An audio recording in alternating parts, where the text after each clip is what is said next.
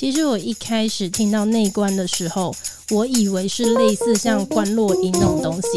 你有没有很常被问？呃、欸，有江心燕就问过，听到这个，他的直觉也是内观是观落音吗？不是。啊那你知道观落音是什么吗？我知道啊，我好像说是可以跟死去的亲人对对再有机会对话这样子，就某一种宠物沟通吗？对，哎，哈，干嘛？其实你这样讲好像是哎，对啊，跟你无法直接沟通的人，透过一种方式，然后让你们可以沟通。对，没错。然后你也很难判断 真的还假，真的还假的。对，然后厉害的人，你就会觉得哦，好像有那么一回事。然后他也能够说出只有你本人才能知道的细节。哎，你讲到宠物沟通，因为我前段时间就有 宠物沟通嘛，然后我就把沟通的这个事情跟我老公讲。对，然后我老公就是属于那种他很重视他的宠物，对，所以他会也跟着。很重视宠物沟通这件事情到底是真的还是假的，嗯、所以他有给我出一些题目。他说，如果你下次要沟通的话呢，你一定要问对方说，都不不喜欢什么，他不能讲出那种很笼统的东西。谢谢爸爸，谢谢妈妈照顾什么的，因为这都通用啊。对，他一定要明确的讲出他不喜欢什么，或是 Jumi 的地雷是什么。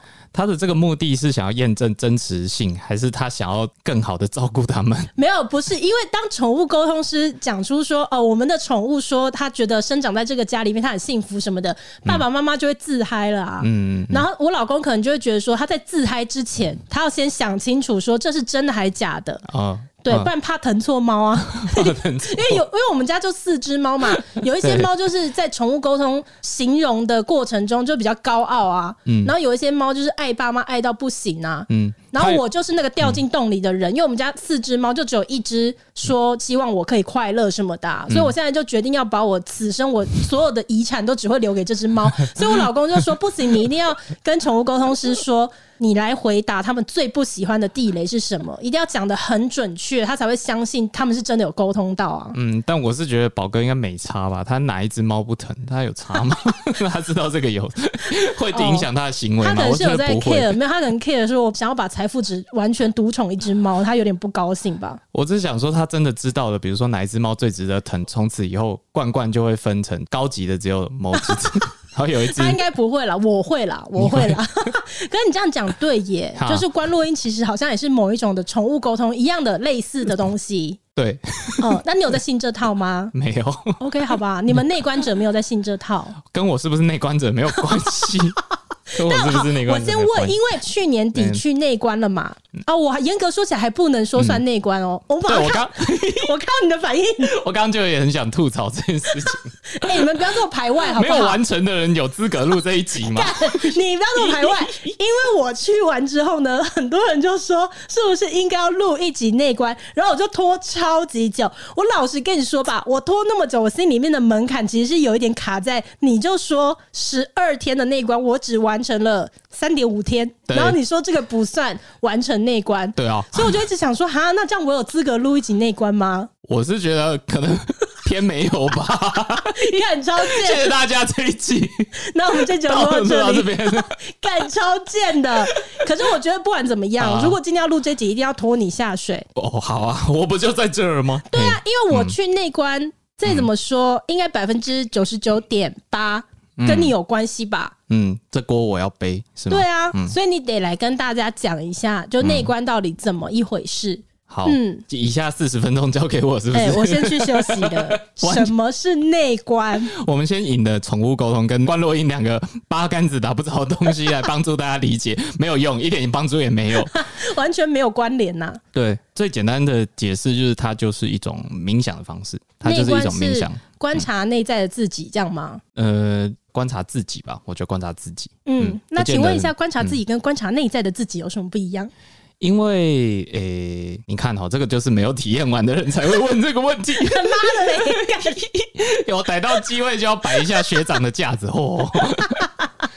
应该说，他在这个练习的过程中，他会透过观察自己身体的反应，在接近所谓的内在吧。可能因为内在这个概念很空很玄，嗯，但是身体的反应是比较真实的。比较容易捕捉到的，就是你脚会麻，或者是肚子会痛，或者是肩颈会酸，这个很真实嘛？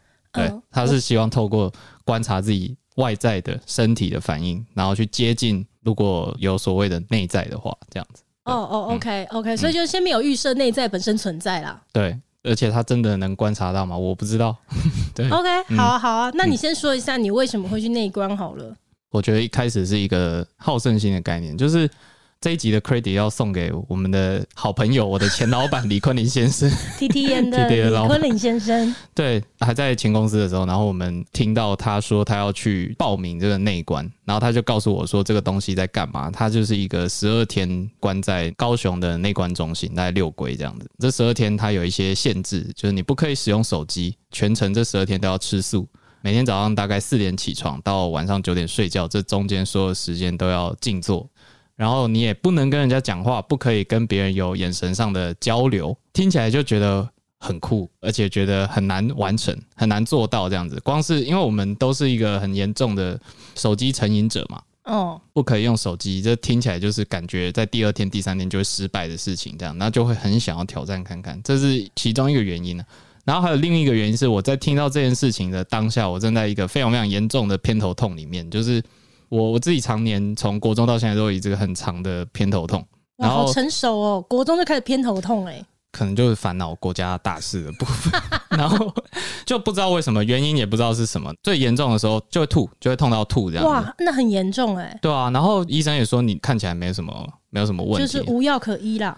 呃，听起来好严重。因为你去看医生，然后是希望医生可以开个药让你好转一点呐、啊。就他就跟你讲说，哎、欸，检查不出什么原因，那不是无药可医是什么？听起来会有别的意思，但就是一个不知道原因的事情。这样，我记得我那时候就是痛到快吐的那个状态。听到这个东西，然后告诉我们有这个冥想的方法的人是在高雄的一个很厉害的一个 SPA，嗯，他的老板娘李坤林就是他的客人嘛，然后他在。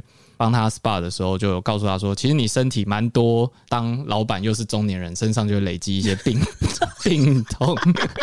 因为你刚刚的形容是说，你要么就直接讲说，哦，因为他进入中年，然后你知道人的身体只要被使用个二三十年之后，就会有自然老化现象，就开始累积一些病痛。你前面还硬要讲说，你知道当老板的人吗？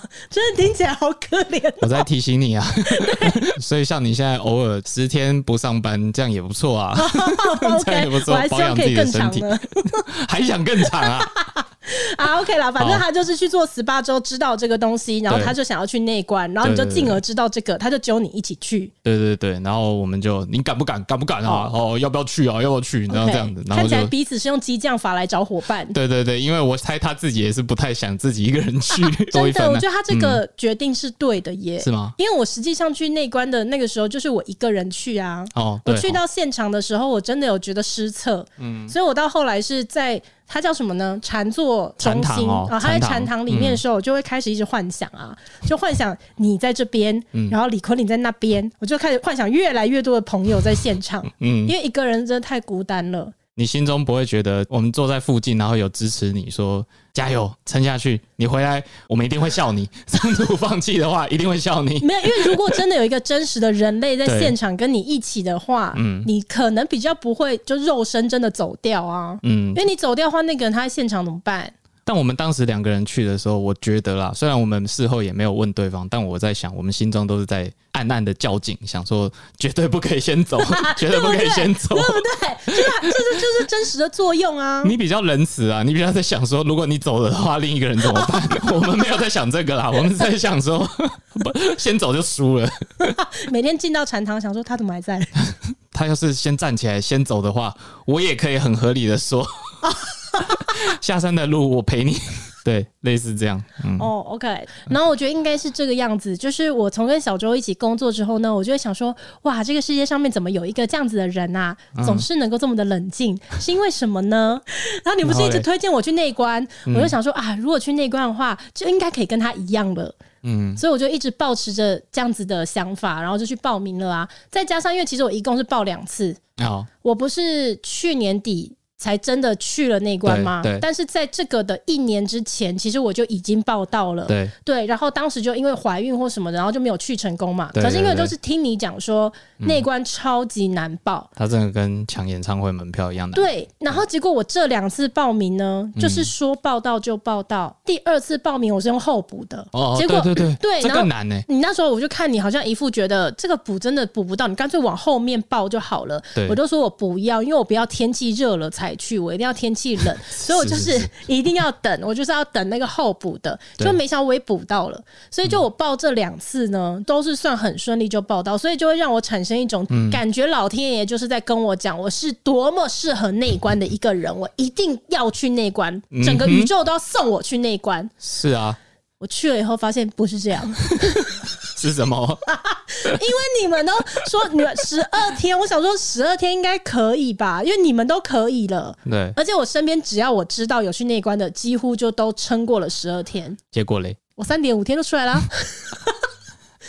我想要问你，就是到底你们在里面的那每一天，你们都没有跟我感觉到一样的痛苦吗？你要不要先说一下你的痛苦是什么？OK，好，我先讲一下。其实呢，我在出发去内关之前，嗯、我是抱着满心的期待的。虽然我嘴上一直不断的在呱呱呱呱呱，可是其实我内心是很期待的。我很期待我去内关之后呢，就可以体验到你跟我讲的很多很多那种，我觉得人生里面我从来没有体验过的感受。嗯，但是实际上我一到了那个。六龟的内观中心，我真的不得不讲哦，嗯、我还是用一个很庄严、很尊敬的心看待这个地方。但是我真的要说，他那个门口啊，那个铁门跟他那个招牌进去那个地方，真的很像监狱。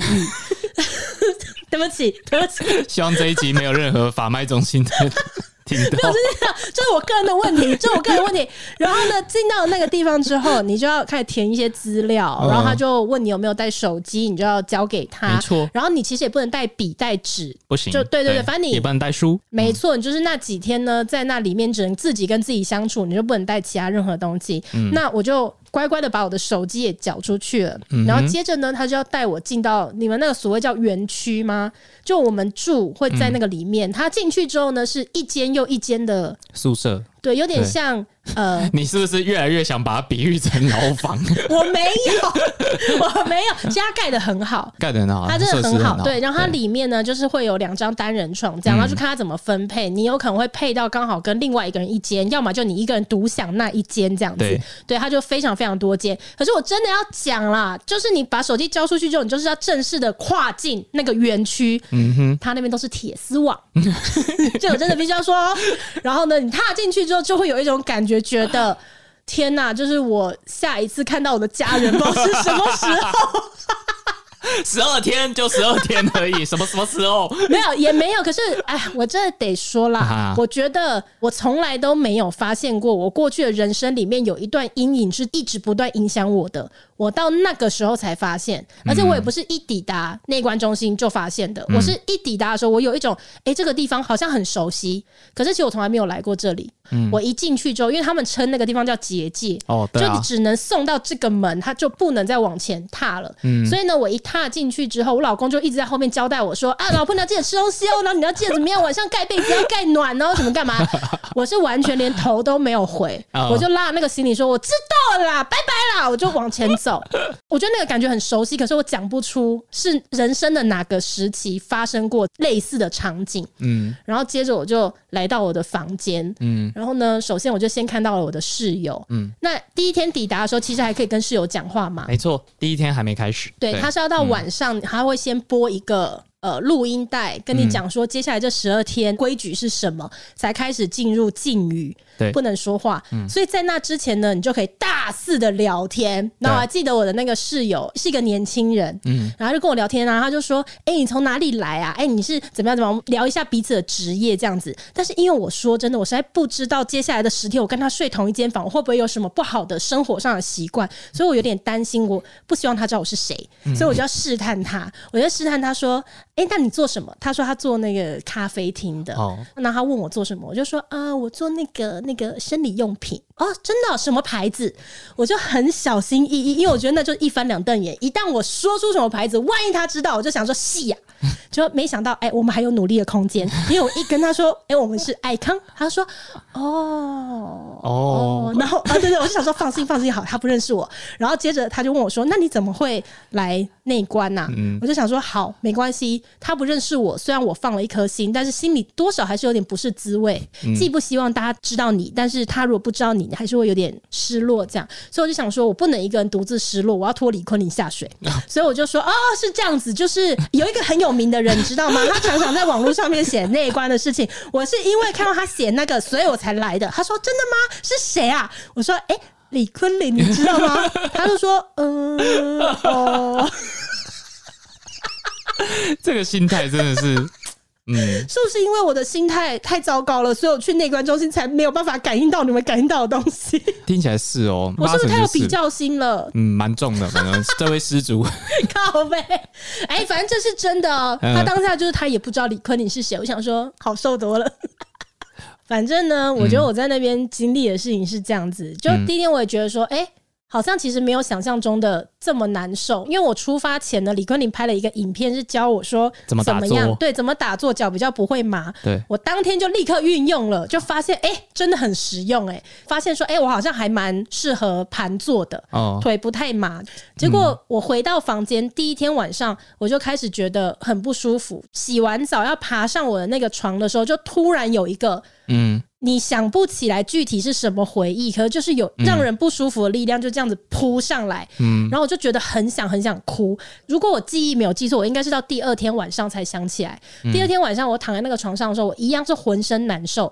然后那时候十二月嘛，所以山上的气温蛮低的。这个时候我就听到窗户外面有风吹那个树，嗯，沙沙沙的声音，他就把所有的熟悉感都连接起来了，就是连接到我十五岁第一次上山念书的那个时候，嗯，因为也在山上，他的门口像一个结界一样，真的。到底是什么学校？我 那时候念华冈艺校啊，然后华冈艺校旁边就有一个像修道院的地方。然后呢，因为那时候我才十五岁，我第一次离家，我超想超想我爸妈的，所以他们每一次把我送回那个住宿的地方的时候，我就会跟他们讲说：“你们赶快走啦！”然后爸爸妈妈一定会在后面说：“啊，山上会冷啊，你要盖被子什么。”我就会说：“你们赶快。”走啦，就一直骂他们这样。可是他们走了以后，我就会躲在那个铁门的那个缝，哎，就铁门上有一个投信孔，我就会从那个缝里面，然后看他们把车开走，我就会在那里一直哭。所以那天晚上，我就听到外面那个沙沙的声音，我就把所有的回忆都连接在一起。嗯，因为以前那个时候就是在山上，就是这个气温。我每一天晚上很想家的时候，我就是听到那个树沙沙沙的那个声音，嗯，跟我说我老公送我到门口的时候，我不是、那个、台词一模一样，一模一样，所以。我就发现说，我们都在重复着你可能某一个时期的某一个让你很痛苦的那个记忆，你以为那个事情已经过去了，对，所以原来我回想之后就发现说啊，那个学校是我自己要考的，全家人都这样子帮忙我考到这个学校，大费周章把我送到这个地方，然后请台北朋友照顾我啊，或干嘛，就是你已经麻烦到这么多人了。结果最后呢，因为你自己受不了，你要回来，就你心里面的那个内疚，其实你并没有处理好它，然后你也以为说回来之后这些事情一切就过去了，嗯，结果没想到你这样已经隔了应该也是十五六年呢、欸，一样的回忆，又再回来的时候，你才发现说，其实你心里面是没有办法承受，你在那边都觉得多待一刻都没有办法，嗯，所以我就回来啦。当时在学校也是没有念完嘛，对不对？没有念完，嗯，因为在很痛苦，住校很痛苦，非常非常痛苦，而且那时候也是两个人一个房间，反正就我这一次去内关，所有的一切只是地点不同而已，嗯，可是很多的配置都是一样的，包括我那个时候在阳明山上住是两个人一间嘛。连这个都一样，就是一模一样，哦，完全就是很多配置都是一模一样的。我那时候撑撑撑撑到第四天的时候，其实我超想要开口，就是跟我的室友讲话，嗯嗯，因为我很想问他说：“哎，你是不是也想回家？”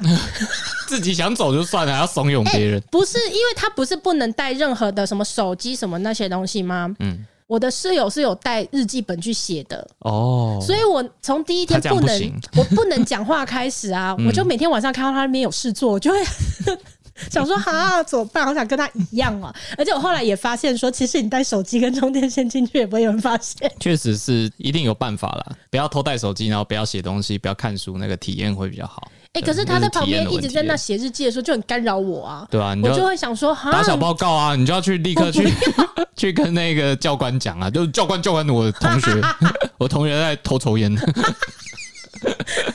哎，我在那个园区散步的时候，还真的发现，就是地板上有烟蒂。哎，哦，真的，谁偷？我还想说是谁偷抽烟？好厉害哦，怎么办到的？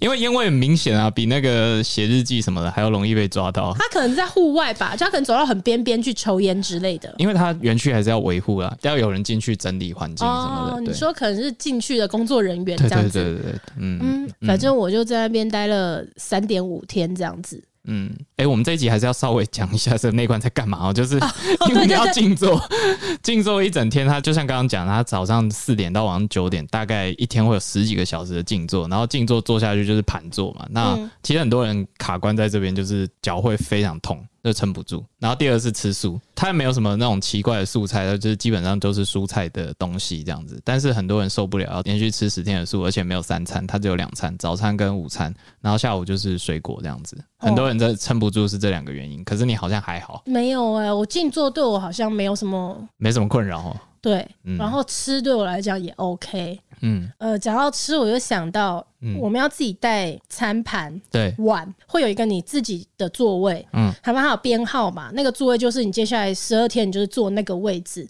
吃饭时间到了，你就是到那个位置拿你洗好的餐盘，然后装完菜就在那边吃。对，我到第二天吧，还是第三天的时候，我就一边吃就看着我的那个餐盘，我就想说，嗯，这个餐盘。是我老公帮我放到行李箱里的，他什么时候去买的？因为我们家没有那个餐盘，他是为了我去那关新买的。嗯，你知道我在那个当下，我就觉得天哪，我的生活受这么多人无形的照顾，我却视为理所当然。终于啊！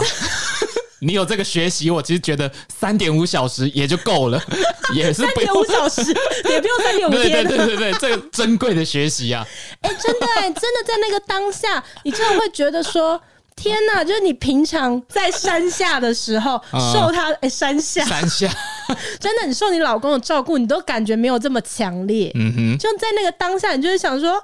天哪，他好可怜哦！我平常是怎么对他的？他对我那么好，我都没有放在心上。我到这一刻来坐牢了，才发现坐牢啊！他把我的碗盘什么都准备好，真的是那个心情呢。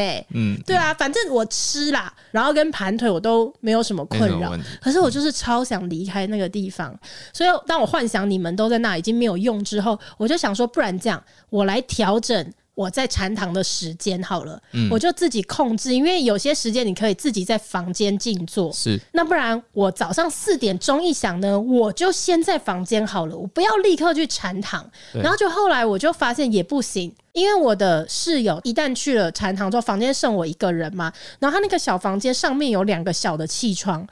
只有我一个人在房间的时候，我一直觉得那个气窗有人在看我，好恐怖哦！对，而且那时候 气窗很高吗？蛮高的哦，反正你就觉得超可怕，那画面很恐怖哎，真的很恐怖。然后早上四点的时候，天也还没有亮，有人会来检查，所以我这是活人哦，这个要讲一下，是真的会有人来检查，他会来检查，然后他就敲门，然后进来，我就盘坐在那个床上嘛，对，然后他就进来，然后会提醒我，就是说，哎，你灯可以打开哦，然后什么，那我就想说，哈，坐在这里面感觉也有被监视的感觉，算了，我还是去禅堂好了。然后我又去禅堂，就一直不断这样子轮回，很多很多很痛苦的感觉。嗯，对，调整了之后还是没有什么帮助吗？就没有帮助啊。然后我就到第四天的时候，我就忍不住就跟助教讲说，我想要回家。嗯，然后助教说，哦，那你还是要跟老师对话一下。嗯，这就让我跟老师一对一。嗯，然后我就跟老师讲说，我不知道为什么我找不到任何让我离开的理由，可是我的心就非常非常的想要离开。嗯，老师就跟我讲说，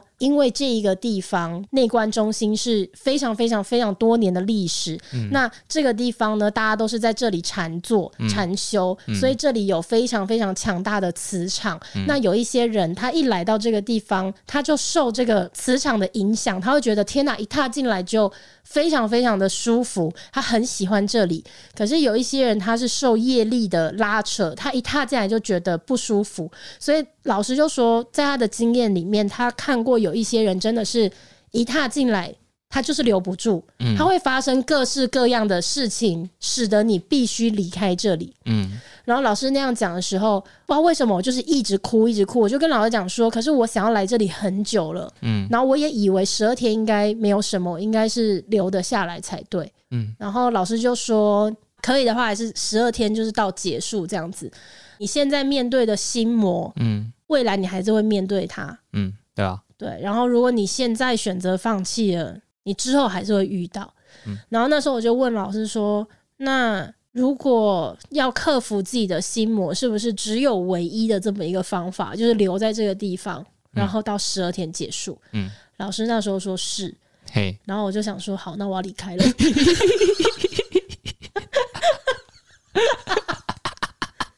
好奇怪的故事哦！大家听到这边，本来以为是一个励志故事的前奏，什么？好，我要来克服我的心魔，没有，我要离开了，我跟我的心魔在一起。不是，我觉得那是刚好，刚好有一些人 笑屁啊。有一些人真的是有办法用这个方式留下来，对啊。因为我回来之后呢，我又去查啊，我跟你讲，我真的有一个失策，因为我在去内观之前，我就做了很多功课，网络上有非常非常多的人有写他去内观的这些日记心得，对。那看了无数篇，我都看头跟尾，嗯，我就是没有看中间，对，因为我怕。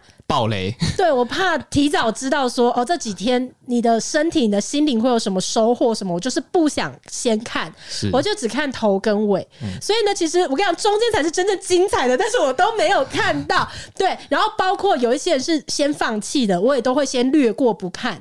我那些东西真的应该要先看，真的、哦。我觉得那些东西要先看，因为我后来就是出来以后，我才开始对开始去看每一篇我之前漏看的那些中间的，就发现说啊，如果我提早有一些这样的心理准备，可能会比较好。因为我原本都想的比较美好，因为我看到的都已经是成为内观者的人啊，哦，然后每一个人都让我觉得，啊、对，都是成功案例。然后你们也都让我觉得说，哦，天哪，好想要成为某一部分的你们，所以我就会一心只想着，反正我就是要去，我就是要去，完全。忽略了中间可能会发生什么事，然后跟我也没有看那些。放弃离开的人，然后我回来之后，我就看那些放弃的例子啊，我就发现说，有一些人他是真的有成功被留下来的，就是老师可能也是类似，就是说，哎，你有一些心魔什么要克服啊，然后干嘛的，不然你以后还是会遇到，他们就真的留下来了。嗯，嗯，啊，刚好我不是这一派的。嗯，应该说看了你就会有预期，我嗯，大概可以撑到三或四这样子，就是会哦，也有可能，对对对，会比较有，没有我不知道，但你，你那个假期安排可能会更精准一点，就是 不是，但是你。没有办法预测到你上山之后，他会跟你某一段人生连接在一起啊！啊，那个是我完全根本就没想到的事情啊！嗯，我不是心理学专业，所以我觉得可能是有讲错的地方，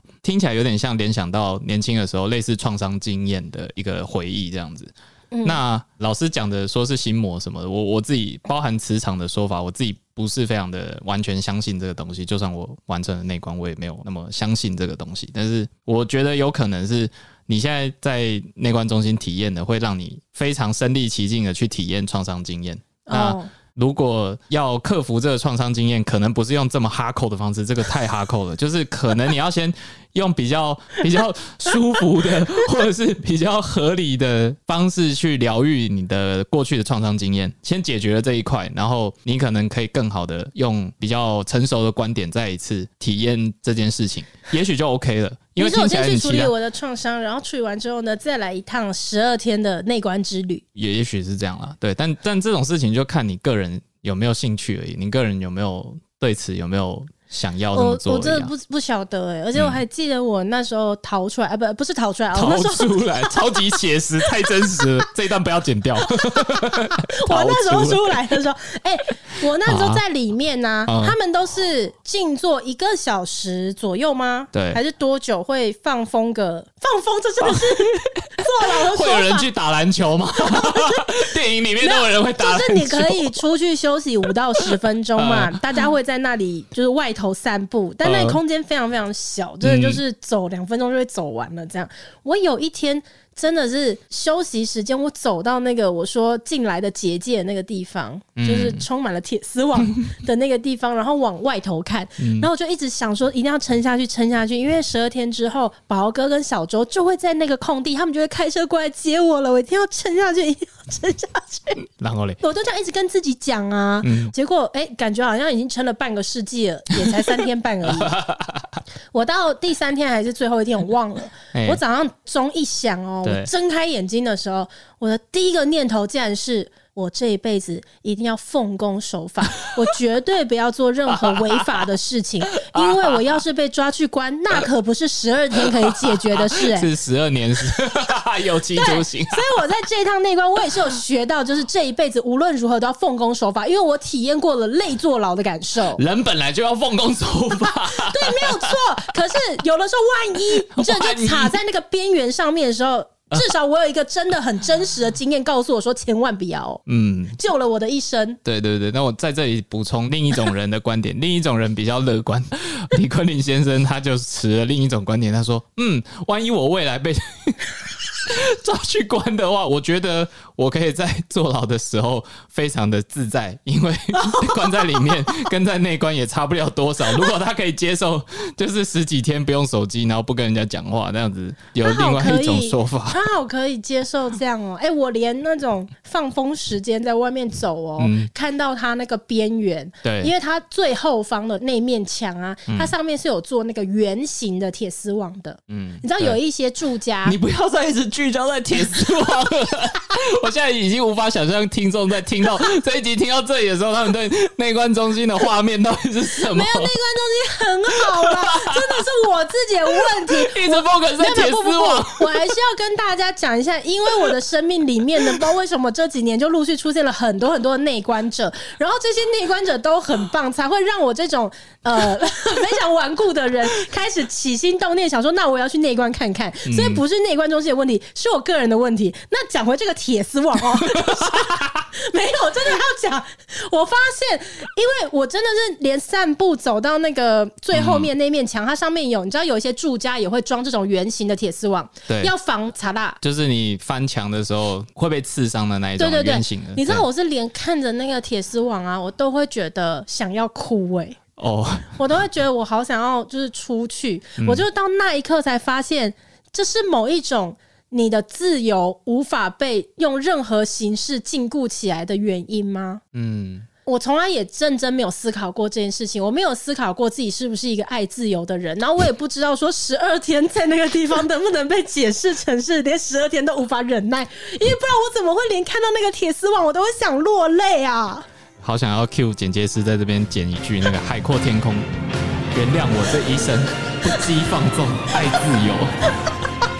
真的是在 这一次去内观才体验到哦，原来我的人生是这样。真的啊，嗯，就是我没有办法被任何形式捆绑起来，哎，嗯，你觉得有没有可能？有可能啊，有可能。听起来听起来好像都在找理由，但是是真的啦。你这种可以撑完十二天的，一定没有办法理解，对不对？我我确实是蛮难理解的。好啊，好，OK 啊。其实这一集很珍贵啊，跟大家说明一下，因为这是大部分。在这市面上流传的 podcast，如果有在讨论那一关，应该都是我们这些幸存者偏差，这些活下来，对对对，成功的人在讨论，然后就讲的一副哦多棒多棒的感觉。对，要听一下另一种声音。